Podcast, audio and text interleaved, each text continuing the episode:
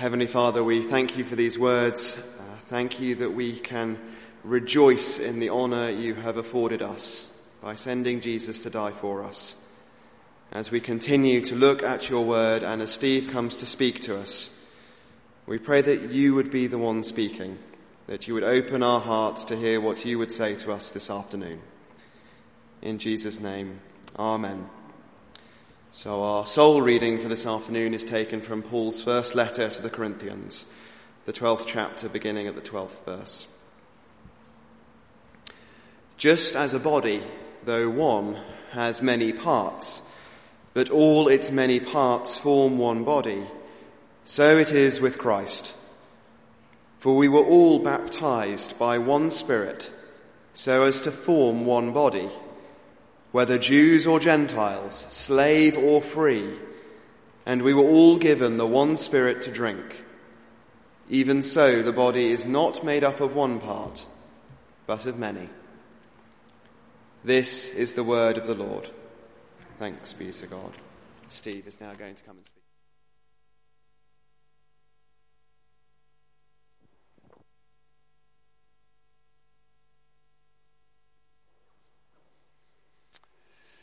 Thank you, Rob. Uh, lovely to be with you um, this afternoon. I'm a little bit closer to you. Um, now, you know how I like to uh, to, to, stretch your um, uh, your um, your minds a little bit. Um, I'm going to read you a little bit of a speech, and um, I'm hoping that your your excellent breadth of knowledge will be able to you'll be able to spot where it comes from. Okay, so have a, have a go at this. here's the speech. For this end, we must be knit together in this work as one man. We must entertain each other in brotherly affection. We must be willing to abridge ourselves of our superfluities for the supply of others' necessities. We must uphold a familiar commerce together in all meekness, gentleness, patience, and liberality. We must delight in each other, make others' conditions our own rejoice together, mourn together, labor and suffer together, always having before our eyes our commission and community in the work as members of the same body. Any ideas where that comes from? Throw yourself back into history? No? Something to do with the Commonwealth? It's a reasonable guess, reasonable guess, you know. Um, further, further Yes, further back into the past than that. The what? Cromwell, no, not as far back as that. Um, so this was a speech uh, given by John Winthrop uh, on uh, the uh, on the ship Arab, uh, Arbella um, as they sailed. The founding fathers sailed across the Atlantic uh, to land in Boston um, and establish the colonization um, of, uh, of America. Um, uh, and this was a famous speech. It's, it's called the, the, Speech of the City uh, on the Hill. Um, you can see that there's quite a lot of biblical uh, reference here uh, from the passage that we've just been looking at, and in other places he speaks from uh, Matthew 6 as well. But this was his vision for the civilization of the America that they were to found. Now, fascinating to think uh, how far not only American culture, um, but Western culture in general has moved from this vision of mutual interdependence, care of others, um, and communal life to what uh, sometimes referred to as, uh, as a radical individualism absolute determination that, that uh, I will uh, do what is best for me. Uh, I will consider things entirely from my perspective. And as a result of that, um, so many things that are captured in that speech, so many things that are captured in the reading we've just had, um, have fallen from favour. In place of this sense of loyalty and commitment to a community uh, comes um, um impermanence uh, and a, a, speed of movement from one thing to another. Um, always searching after um, something that is best for me. Well, into this culture that, that we find ourselves in today, um, this passage, the Bible, um, speaks a, a vital but also a profoundly countercultural note. Uh, we've just plucked out three verses from uh, the middle of uh, 1 Corinthians chapter 12. It's, it's, a, it's a letter written to a church that was full of disunity, um, struggling in its relationships together. Um, and in all sorts of ways, this word came to the Corinthian church as a corrective, um, and perhaps comes uh, to us in our culture today uh, as a corrective as well. You will see the essential imagery here for the church, which is the, the idea of the church as a body. It's not the only image that the New Testament uses for the church. Um, sometimes the church is referred to um, as a um, as a household with the imagery of family um, and uh, um, uh, of brothers and sisters in Christ, uh, the household of faith. Um, uh, uh, at other places, the New Testament refers to the church as a building in which each, each, of us are, are living stones uh, of this temple that is being built up in which God dwells by His Spirit. But probably the most famous and, and, and the one that um, comes out most often um, in the New Testament is this one of the idea of the church as um, a body. And all I want to do um, this morning, as we uh, this afternoon, as we look at these verses, um, is uh, to, to, pluck out um, three things and then three brief implications. First of all, will you notice that this imagery of the church as a body presses upon us the essential unity of a church. Um, verse 12.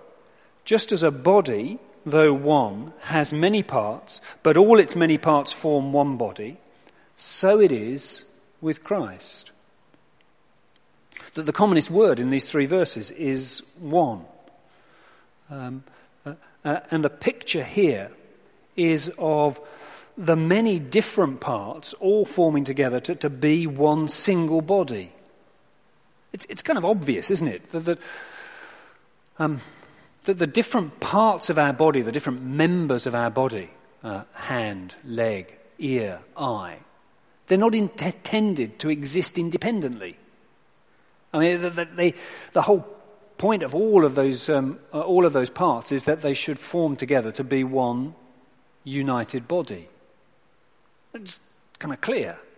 If you happen to have any independently existing body parts at home, then that will be an issue for the police. You know, this is not the way it's supposed to be.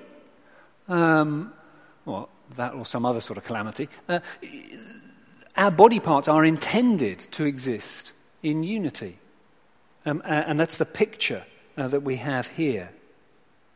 So there is an essential unity uh, to uh, the body. Um, and notice the way that verse 12 works. Let me read it again. Just as a body, though one, has many parts, but all its many parts form one body, so it is with. Now, if you didn't have it in front of you, how would you think that verse would end? You'd expect it to end. So it is with the church. But actually, it's not the way that the verse ends. The verse ends by, so it is with Christ.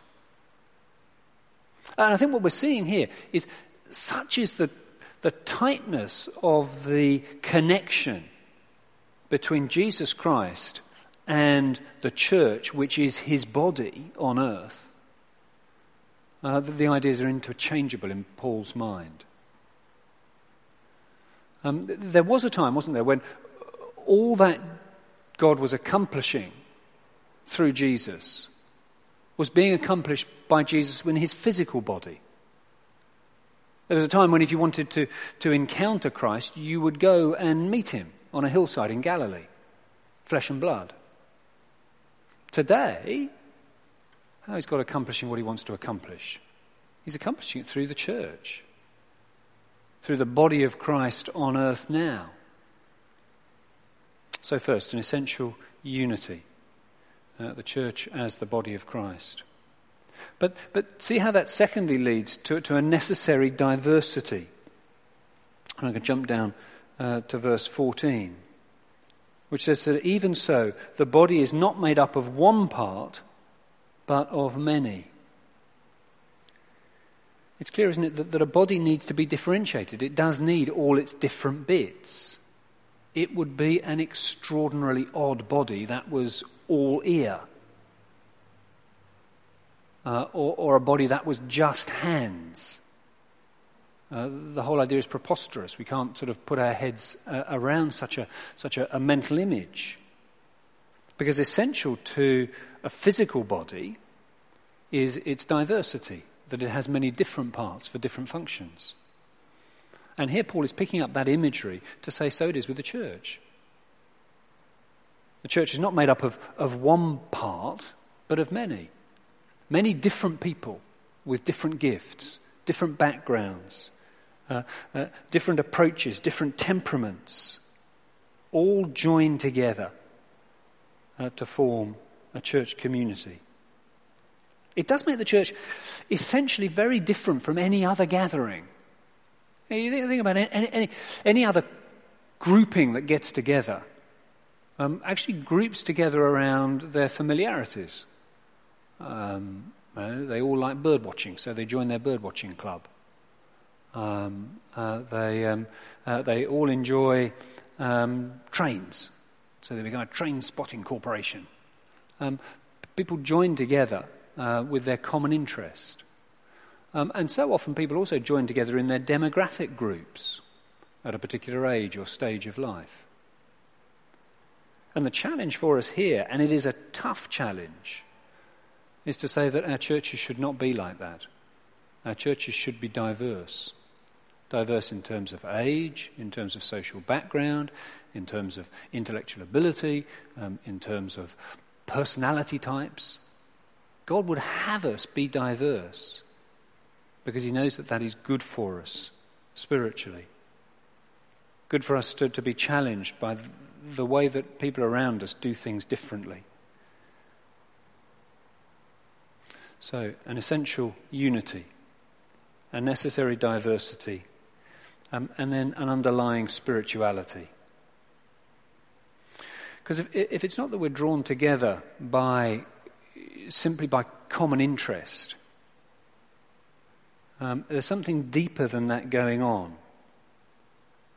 Uh, and it's expressed there in verse 13, where Paul writes, For we were all baptized by one Spirit so as to form one body, whether Jews or Gentiles, slave or free. And we were all given the one Spirit to drink.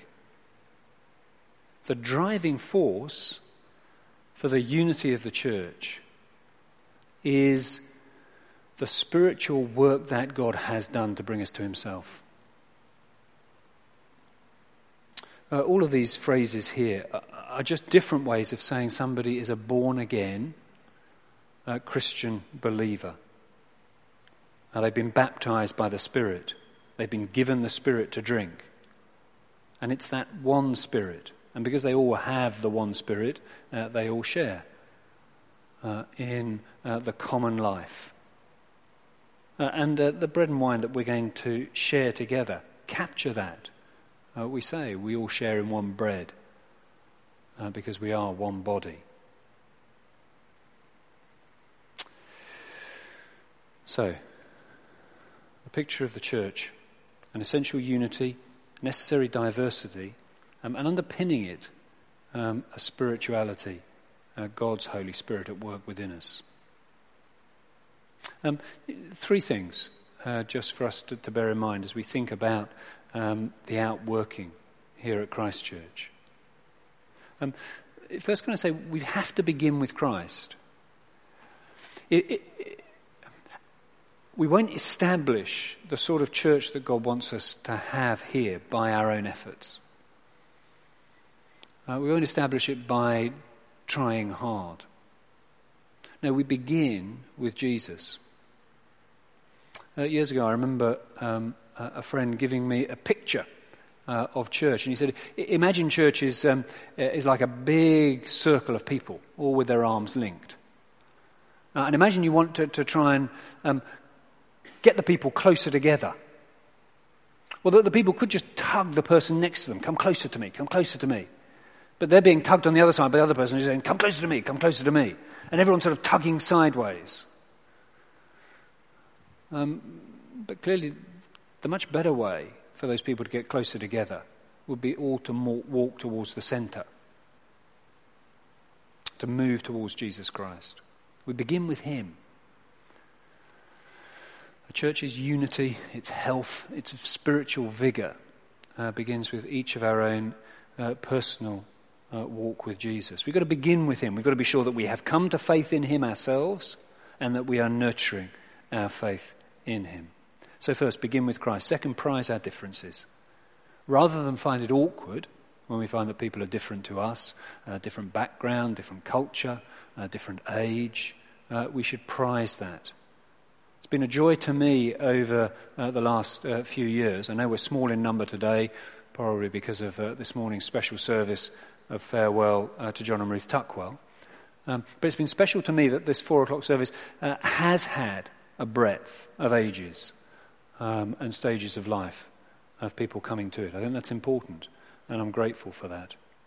Uh, we should prize our differences uh, and not be fearful of them. Uh, and then, thirdly, um, that uh, we should commit uh, to belonging. Uh, to see that it, it is right and proper as disciples of Christ to commit to the body of Christ um, whether that's committing by uh, attending on a Sunday, midweek, um, where there are events going on, uh, to commit by giving financially, uh, to commit um, by uh, using our gifts in whatever way we can, uh, by praying um, for events that are going on, uh, by being in touch with people who we know are in difficulty. all of these things are evidences of uh, our commitment uh, to, uh, to belong uh, to the body of Christ. Uh, one of my hopes uh, for the coming year, um, I think um, both Rob and I have known for some time that one of the difficulties, I think, for this particular Sunday gathering um, is that by being only twice a month, um, it loses some of the continuity uh, that would come by meeting month, uh, meeting every week. Um, and I think one of the things that we want to keep praying about, thinking about, um, is how we might change uh, that in particular. It's a lovely picture that God gives us of his people, the body of Christ. And it anticipates what we will be doing in eternity. Um, this is like a um, dress rehearsal. Doesn't seem very big or very important. Uh, but actually gathering together to praise God, gathering together with fellow disciples of Christ to do that, uh, is what we will do into eternity. Uh, and church, Sunday by Sunday, uh, is just a little first fruits, an anticipation of uh, that glorious gathering before God's throne. Uh, let me pray for us. Heavenly Father, we are uh, so grateful for the work that you have done uh, in order to bring people uh, to, uh, to uh, bring us uh, to knowledge of Christ. thank you for the way that you work to form the body of Christ, the church. And thank you for all the ways that we are blessed by being uh, part of that body. Uh, and we pray for those who, though part of the body, are not able to be with us uh, on a Sunday. Uh, and we pray that uh, we would reach out to them effectively, uh, loving and caring for them or, during these, this phase of their lives. And we pray, Father, that you would build your church up uh, for your own glory. And we pray that uh, uh, in uh, whatever way uh, you would teach us uh, how we might live to serve you within the body of Christ that you have established. And we ask it in Christ's name. Amen.